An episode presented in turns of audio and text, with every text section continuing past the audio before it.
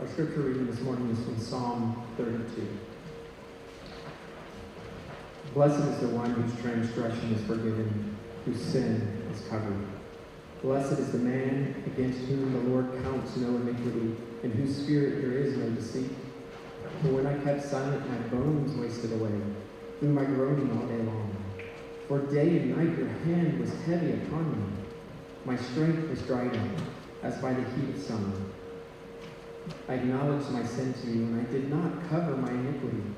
I said, I will confess my transgressions to the Lord, and you forgave the iniquity of my sin. Therefore, let everyone who is godly offer prayer to you at a time when you may be found. Surely in the rush of great waters they shall not reach him. You are a hiding place for me. You preserve me from trouble.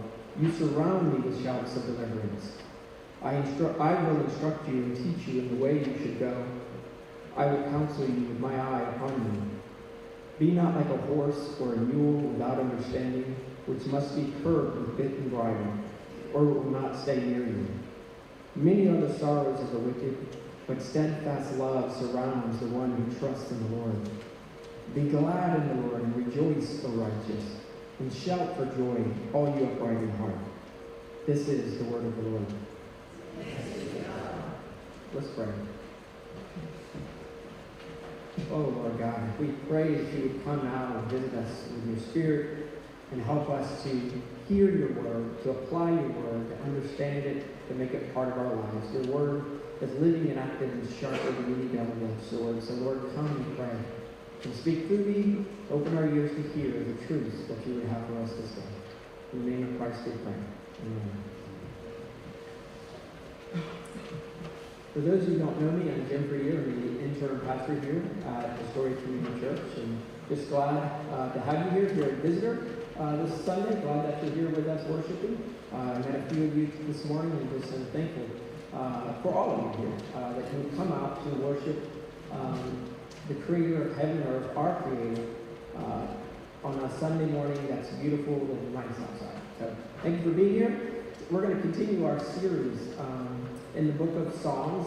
Uh, I call the series the Psalms of Life because really the Psalms speak about what it is, the sort of the essence of uh, what it means to be human.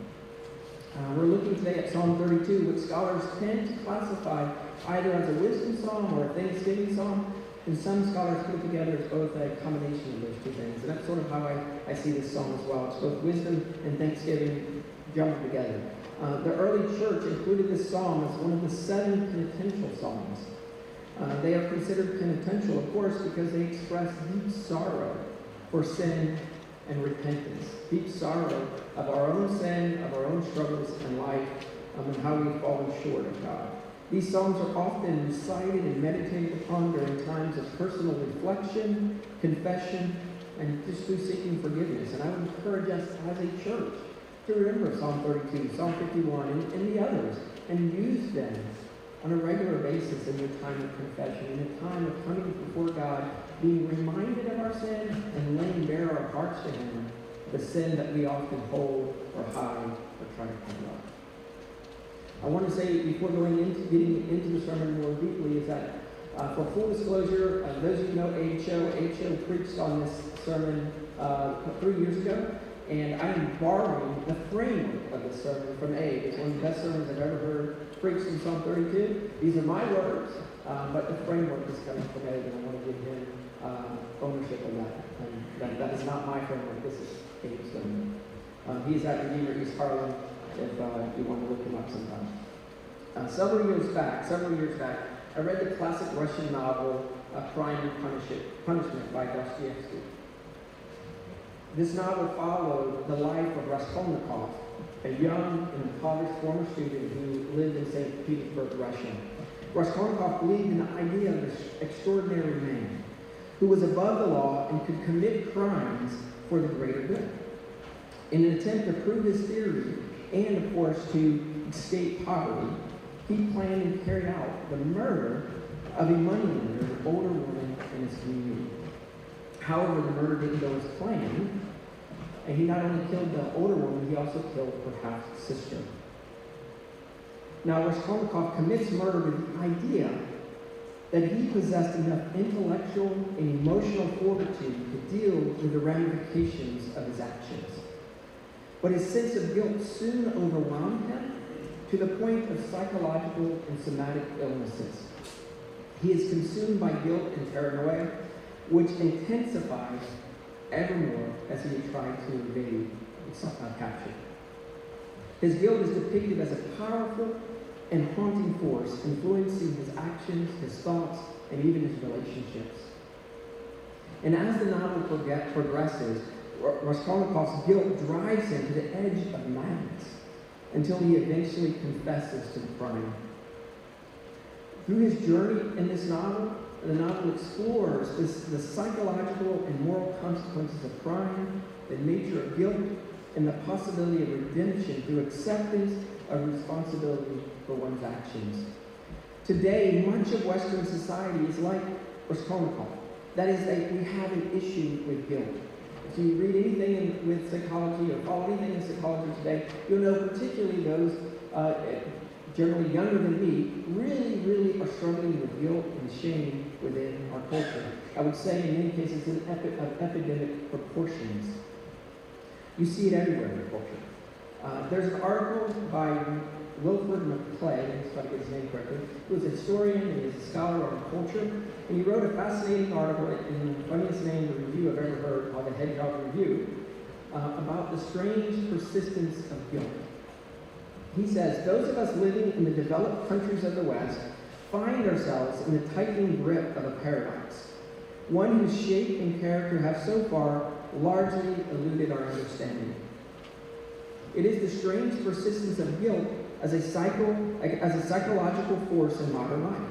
If anything, the word persistence underestimates the matter.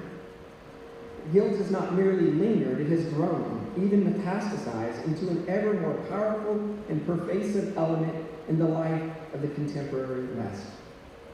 In the same article, he also noted that Sigmund Freud believed that the tenacious sense of guilt to be the most important problem in the development of civilization.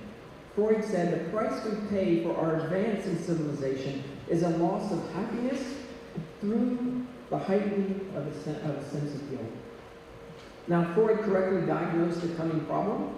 It's just that his treatment for the problem was misplaced.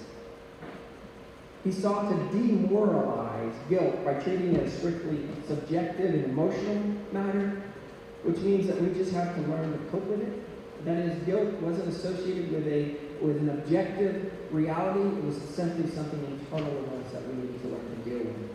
Unfortunately, this has meant that over the last hundred years or so, we have slowly lost the words and framework to talk about guilt and to truly deal with it um, individually and within our society and culture.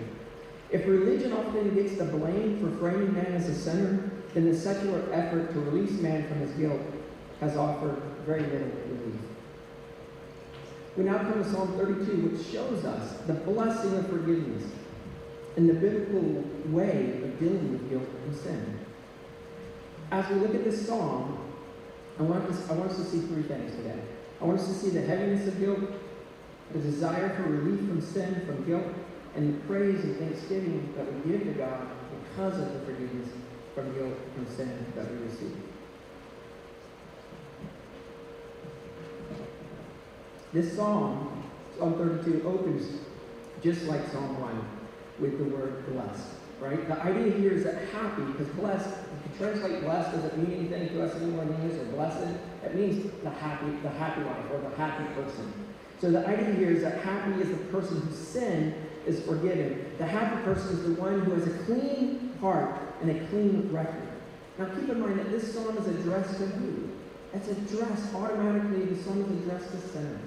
It's addressed to us who have sinned. There's no one on the face of this planet who cannot come and confess the psalm because we are all sinners, and that's where the psalm starts.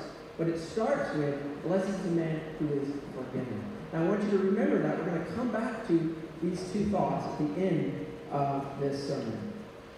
The psalm continues by providing three different terms to show us the dimensions of human evil, the dimensions of sinfulness.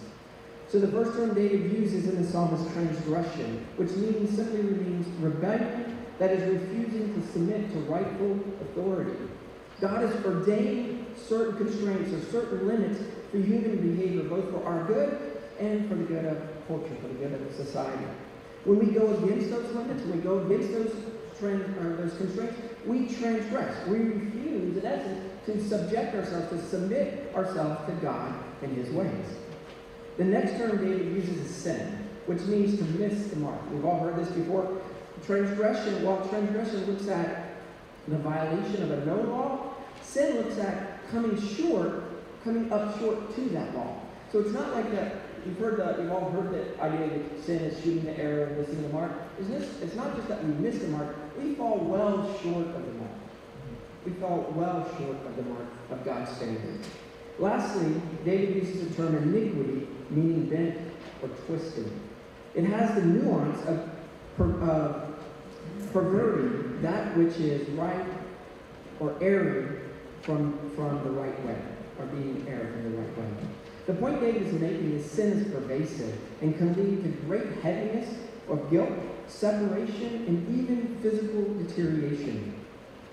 These words for sin condemn us all as guilty before God and needing forgiveness that only God can ultimately provide for you and me. In verse 3, we're told what happened to David when he kept silent regarding his sin. Look at what the text says. David says, When I cut silent, my bones wasted away through my groaning all day long. For day and night your hand was heavy upon me. Whose hand? God's hand was heavy upon me. My strength was sapped as in the heat of summer. Did you notice David never mentioned the sin that's weighing him down? He doesn't even give us a hint. Now, historically, the church has looked at Psalm 32 and Psalm 51 and, and have categorized the Psalms as, as David's sin against Bathsheba, his adultery with Bathsheba and his murder of Uriah. But notice in the text, we don't have any clue as to what sin David is talking about. And I think the reason for that is is because David's focus isn't on, isn't on his sin, it's on God's forgiveness for him. And I think that's an important distinction to make. We need to acknowledge our sin, of course, but we need to be reminded and remember that ultimately our sins to be brought before our Heavenly Father so that we can be forgiven. And so his focus is on the forgiveness of God. His sin, that is David's sin, doesn't affect or impact God's capacity for, for, for forgiving us. After he sinned, David said, I kept silent, which is why his problems ultimately worsened for him.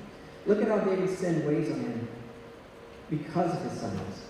He writes, My bones wasted away. Guilt ravages a person physically, not just emotionally.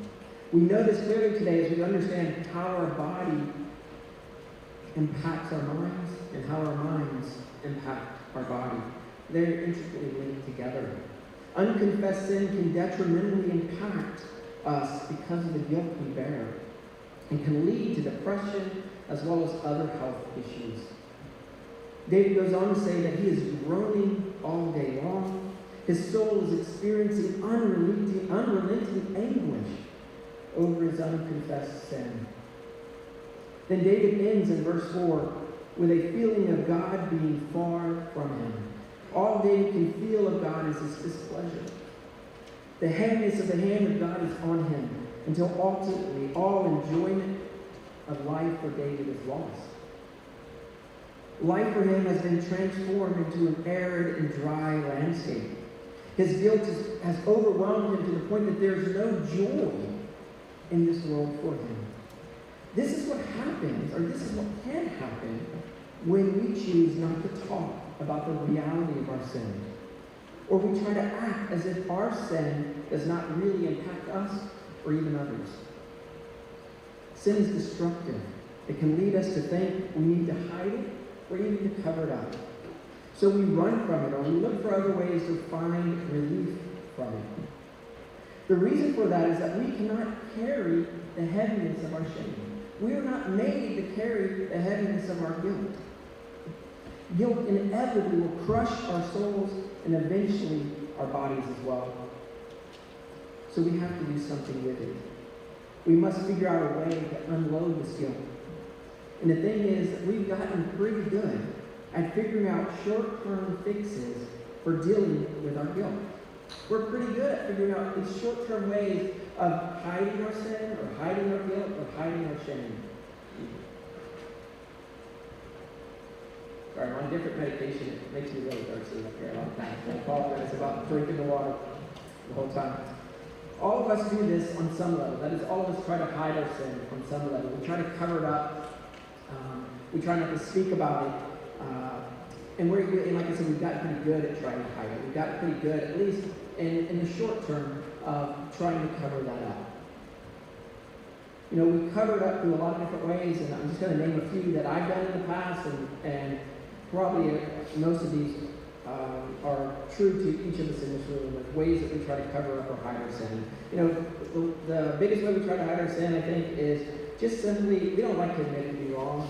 And this pride rolls up its ugly head, and we hide it because, you know what, I don't want to admit to my wife that I've done something wrong, I've sinned against her, so I'll come up with all kinds of reasons not to admit that. If you don't believe me, you can ask Karen. I'm really the worst at this. So, um, you know, we also get critical or judgmental of others, basically acting like we're better than them. We do it because it makes us feel good.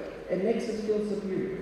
That is, we, we have our sin and our sin's weighing down on us, but the way we deal with it temporarily, at least, is we look at someone else and we go, oh, I'm not as bad as them. Makes me feel better about myself, just for a moment. We go to great lengths to justify our sin, to justify our guilt by appealing to our own good deeds. Again, this is true of me.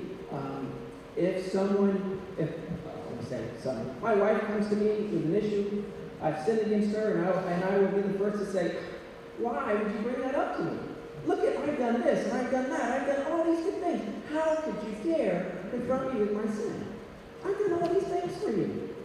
It's just another way of us failing to acknowledge our sin by thinking somehow or other we are good enough. Our sin or our good deeds are good enough to cover over that sin. And it might make, it might work for a moment, but in the long term you will still be holding on to the burden of that guilt and that shame. Maybe the most classic way we try to cover our sin is to blame others or to minimize the guilt. Right? This goes all the way back, of course, to the Garden of Eden. Do you remember Adam and Eve's responses once their eyes were open after they eaten forbidden fruit? The responses. The first thing they realized is that they were naked, right? So they covered themselves with fig leaves. That is, they hid their shame, they hid their sin, they hid their guilt. Not only that, not only did their sin cause them to hide, to want to hide themselves, they actually tried to hide themselves from God. Right? God finds them where? Behind a bush, hiding from them, because now, now their sin has caused them to fear God. It says they were afraid of God, so they hid themselves from, from Him. When God came looking for them in the garden, He found them hiding in the bushes because they were afraid. Their sin had brought in fear, fear of their relationship with God. Not, not even to account later, we'll see fear of a relationship with even with each other. Now, do you remember God's question to Adam and Eve while they're in that bush hiding? He says, Who told you that you were naked? Have you eaten the tree which I commanded you not to eat of? Now, Adam's classic response, which is all of our responses, all of us do this today on some level, is he, he turns to God and he says, The woman you gave me, the woman you gave to be with me, she gave me the fruit and I ate it. Now, understand what Adam is doing here, right? Adam is not just blaming Eve. He is blaming Eve, but ultimately, he is blaming God for his sin. He's saying, The woman you gave me, God, this is on you, not on me. You gave her to me. That's on you, not me. Now, of course, whenever we blame shift, we're just sinning against another person yet again. When we take our sin and we make it someone else's responsibility, or we blame them for it, we're now just sinning against another person. All of these examples of hiding our sin are just attempts by us to deal with the heaviness of our guilt, the heaviness of our shame. But none of these things are actually giving attention to the real problem that we face. They are really just a distraction, right? We're trying to distract ourselves or maybe even the other person to help us feel good in the moment or to help us feel good for a brief period of time. But like cancer in the soul, sin consumes and destroys, and we and will eventually find us out. The heaviness of the guilt of the guilt that we bear cannot be borne by us. We have to give it to someone else. We need to give it to someone to find relief from our sin. And that someone can't be another person like you and me. That someone can't be another sinner like you and me. Our great God provides great forgiveness for us. And it's complete and it's immediate, as we see in verse 5. Verse 5 is actually the turning point in this entire psalm. David says, I acknowledge my sin to you, and I did not cover my iniquity. I said, I will confess my transgressions to the Lord, and you forgave the iniquity of my sin. David used three different words to describe his confession. First, David acknowledged his sin to God. He went from silence before God to speaking to him directly about his sin. And he simply and clearly stated that what he did was a sin. He didn't try to explain it away. He simply said, I've sinned. Lord, I have sinned. Secondly, he exposed his sin.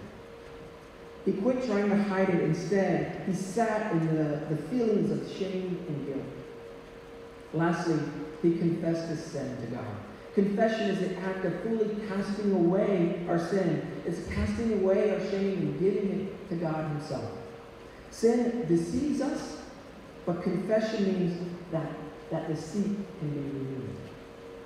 He who conceals his transgressions will not prosper, but he who confesses and forsakes them will find compassion, says the book of Proverbs. One commentator has said that confession is like opening the floodgate of a dam. When there is no confession, the waters pile up behind the dam, creating immense pressures on the wall. But as the floodgate opens, the waters subside and the pressures diminish. Do you see here the entire picture that David has painted for us? We call, David says, look, you call what we did, we call it first and foremost sin just as God calls it. We take full responsibility for the sin. We make no attempt to hide it or cover it up. Rather, we expose it before God. Then we take that sin and we cast it away. That is, we give it to God. That is, we lay it at the foot of the cross of Christ. When we do that, we can confidently join David. David's joy when he writes that God forgave the guilt of his sin. That God, when we lay that sin at the foot of the cross, we then give God that sin and He bears that burden for us. We no longer have to bear it. Psalm 32 comes to an end with three commands of praise Be glad, rejoice, and shout for joy.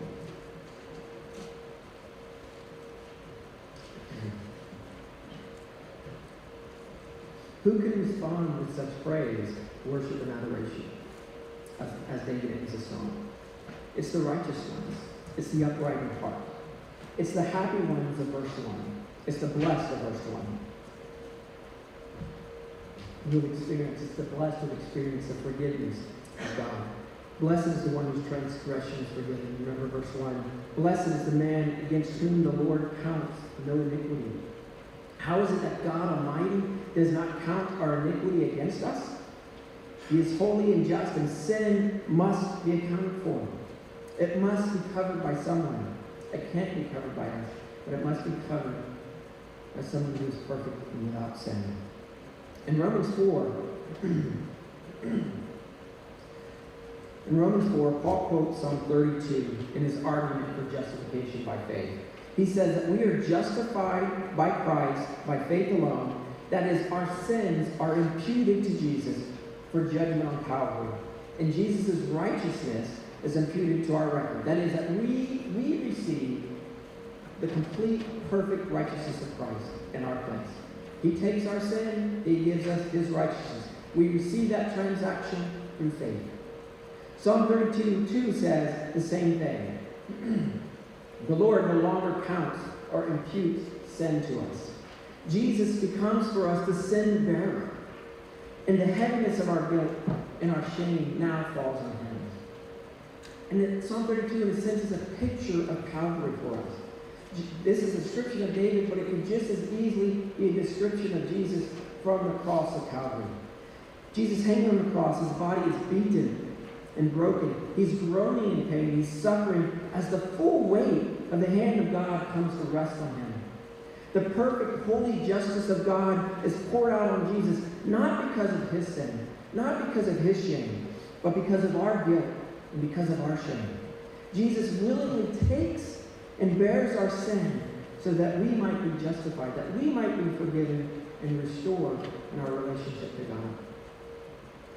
If you've experienced that atoning sacrifice and covering of your sin, then you should be like David and rejoice and shout for joy.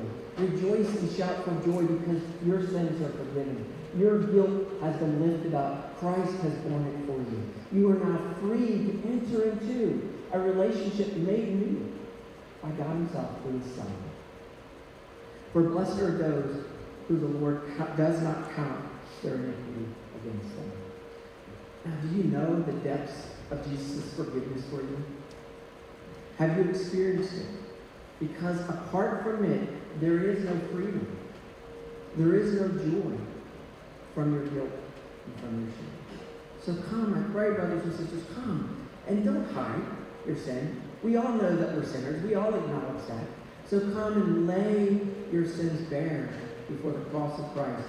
Allow Him to carry that guilt and that shame for you. Let's, let's pray. Lord God, we do. We are grateful. We do shout with joy for your provision for us through your Son who comes to bear our sin, to give us his righteousness, that we might stand before you cleansed, holy, righteous, that we might rejoice as your people because we've been made new through our Savior, who has loved us and who has died for us, that we might truly have life and freedom from the burdens of the guilt and shame that sometimes so overwhelm us. Lord, come now, we pray. Let us lay our sins before you and be reminded of your faithfulness and your goodness to us, even as we prepare to take this meal together today. In the name of Christ we pray. Amen.